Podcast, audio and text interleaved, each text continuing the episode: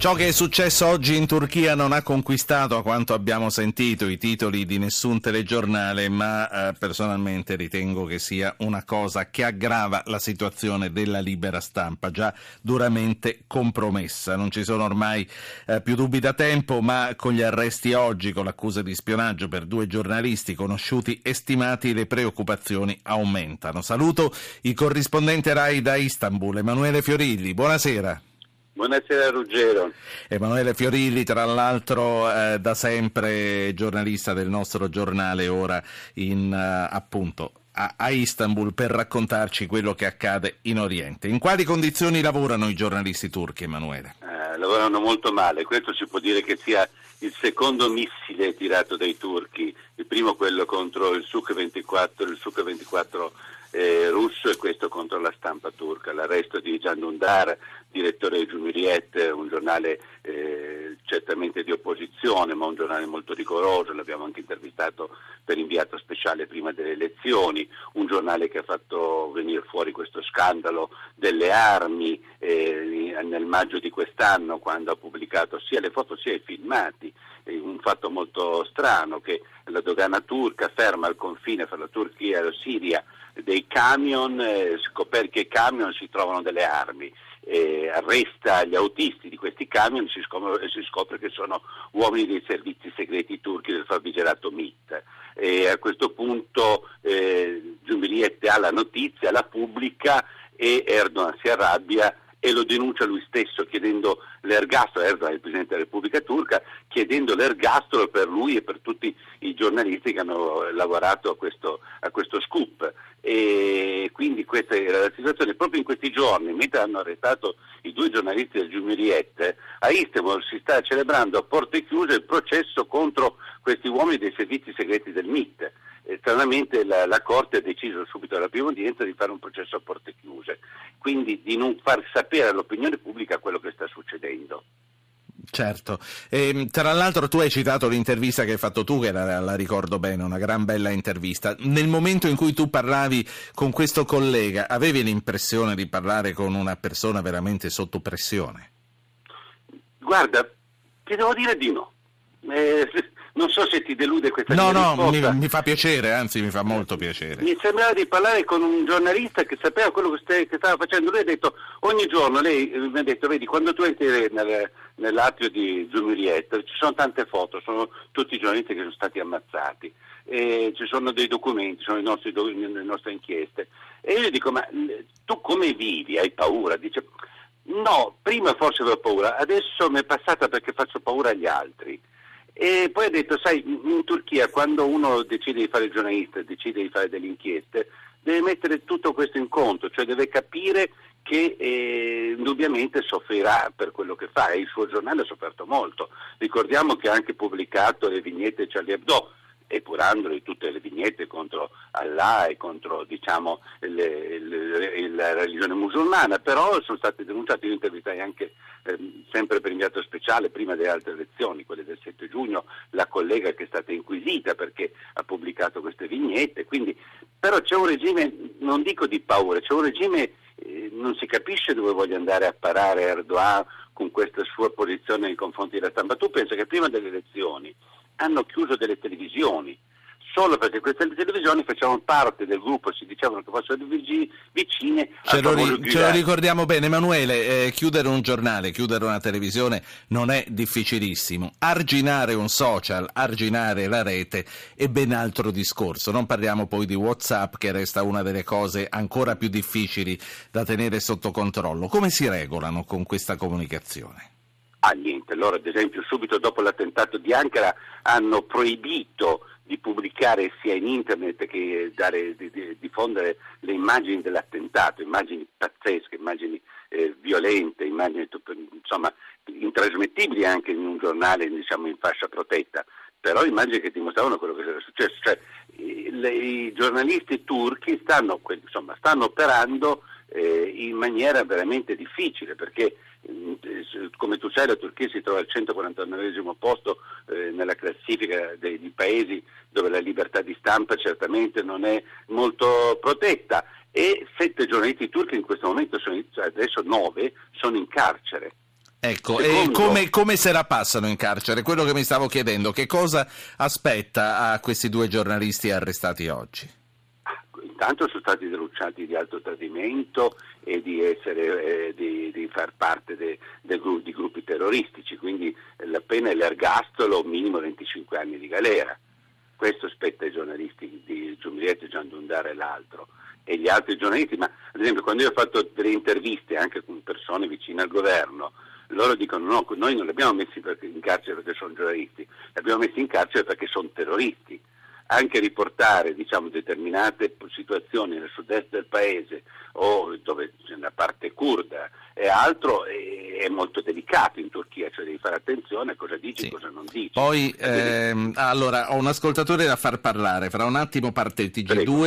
e ascolteremo i titoli in diretta, poi ti vorrò chiedere per concludere come se la passa la stampa internazionale, alla quale tu stesso appartieni, anche perché sappiamo quello che è successo a una collega inglese in un aeroporto eh, non molto tempo fa. Ecco, parte il TG2, faccio parlare Cristiano da Alessandria e poi eh, sentiamo sulla stampa internazionale. Questione di attimi. Ne approfitto giusto per dirvi che fra pochissimo parleremo, ci collegheremo con la Repubblica Centrafricana per parlare del clima che aspetta l'arrivo del Papa domani e dopodomani e quindi anche su questo preparatevi a intervenire. 335 699 2949. Ecco qua il TG2. Tensione di nuovo alle stelle tra Mosca e Ankara per il getto russo abbattuto, scambio di accuse e minacce. Putin chiede le scuse, Erdogan non scherzi col fuoco. L'addio ai 130 morti degli attentati di Parigi. La Francia piange le sue vittime con la Marsigliese. Hollande agiremo senza pietà contro l'ISIS. Renzi contro il tettore serve lucidità. Prima di bombardare pensare al dopo, l'incontro col vicepresidente americano Biden che ringrazia l'Italia per l'impegno sulla sicurezza. Papa Francesco è arrivato in Uganda, seconda tappa del suo viaggio in Africa, prima in Kenya il monito contro la corruzione, cammino di morte c'è anche in Vaticano. Il leader del mondo tra pochi giorni a Parigi per la conferenza sul clima. Cosa dobbiamo aspettarci dal summit e cosa si è fatto finora per salvare il pianeta? Nel nostro approfondimento questa sera. Allora, eccoci Cristiano, Alessandria, pronto? Cristiano, buonasera. buonasera. Ascolti, eh, sì, buonasera, mi sente? Sono tutto orecchi, dica. Pronto? Sì. Ah, ok. Ecco. No, beh, io in riferimento a quello che ascoltavo, ecco, se ancora ne avessi avuto bisogno, mi chiedo cioè, eh, parlo del, del, vostro corrispondente della Turchia, eh.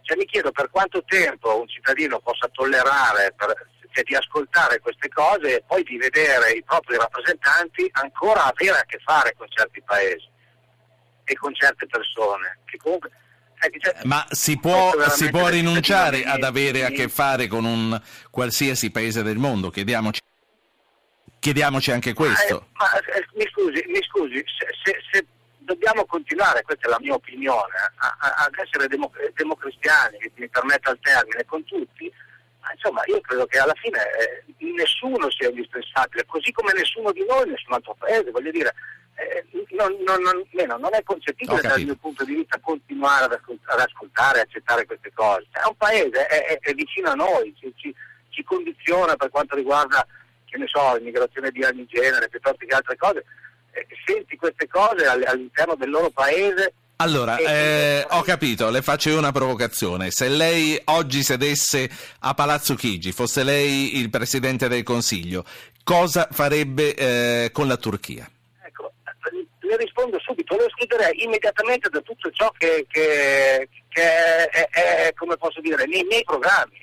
Immediatamente, non mi interessa. Poi è chiaro che se ho altri, ho altri interessi, allora è un altro discorso però allora poi non parliamo del bene delle persone e del bene delle civiltà o di interessarci di altri paesi, non ce ne frega niente, abbiamo i nostri interessi e tutto il resto è secondario. È un risentimento non, non che capisco il suo, grazie. Una persona che ragiona così non voglio avere a che fare, o mi dà dimostrazione desiderio di cambiare o non sì, è accettabile? Probabilmente è che con eh, gli altri paesi del mondo la diplomazia non può fare come con un vicino di casa quando gli toglie il saluto, insomma eh, i rapporti vanno tenuti a prescindere. La ringrazio signor Cristiano. Emanuele Fiorilli. Ruggero, posso aiutarti a rispondere a Cristiano? Sì. E tu eh, alla palla. La Turchia è un paese molto interessante. In Turchia le donne hanno votato nel 1926, molto prima che in Italia. Con la riforma di Atatürk, il padre della patria, la Turchia ha fatto delle dei passi in avanti dal 1926 ad oggi molto importanti, quindi non è che bisogna abbandonare la Turchia, bisogna cercare di far capire a chi governa la Turchia che la Turchia ha una grande, una grande, fetta democratica e che questa fetta democratica ha il diritto di esprimere le proprie idee, come giornalisti turchi che lavorano in Turchia e che casomai la satira politica, lo stesso Dundar quando gli parlai diceva se noi facciamo una vignetta, prendiamo in giro un politico, prendiamo in giro Erdogan è subito attentato contro lo Stato. Ecco, la Turchia è anche gente come Dundar, gente eh, come altri mille colleghi, gente come altri mille professionisti che eh, hanno reso quindi, grande questo paese. E quindi giustamente tu dici il bicchiere va visto anche dalla parte mezza piena. L'ultima cosa e ti saluto, eh, la stampa internazionale quali margini di movimento ha? Guarda, ricordiamoci il collega della CNN è arrestato in Schital durante Gezi Park, eh, è fermato un attimo. Niente, bisogna solo essere molto attenti come si dicono le cose. Io per le mie corrispondenze per la RAI eh, dico tutto, però verifico tutto. Cioè, se c'è una notizia, esempio, ti faccio un esempio, eh, mi dissero i miei collaboratori, dicono, ah, ha messo una taglia su Guillain di 4 Guillain, questo famoso ricercato da ex amico di Erdogan, adesso c'è arrivo nemico, di 4 milioni di lire turche, e io stavo scrivendo il pezzo e dico ma qual è la fonte? Ah, non lo sappiamo. Ho detto no, la, la fonte è importante perché io posso dire qualsiasi cosa, però devo avere una fonte. Nessuno ti ha mai chiesto non... conto di quello che hai fatto? Fino al momento, adesso no, ringraziando Dio. Sono, però ho potuto fare delle cose che mi hanno fatto conoscere un paese Guarda, ti svelo un'altra cosa, io sono di origine greca, quindi eh, con i turchi c'è sempre stato un momento così, eh, non so, tipo questo grosso grasso matrimonio greco, no? Quella, sì. la vecchia signora che usa, ah i turchi, i turchi.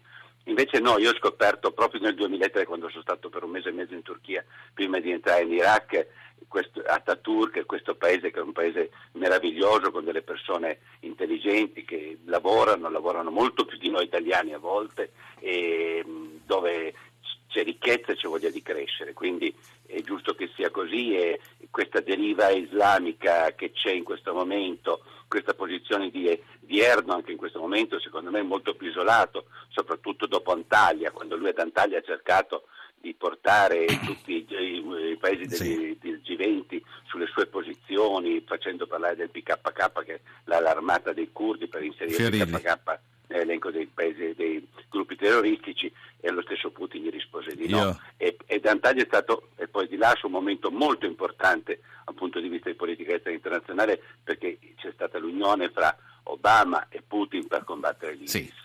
Io ti saluto, ti ringrazio, ti auguro davvero buon lavoro. Emanuele Fiorilli, corrispondente RAI da Istanbul. Grazie a te. Grazie.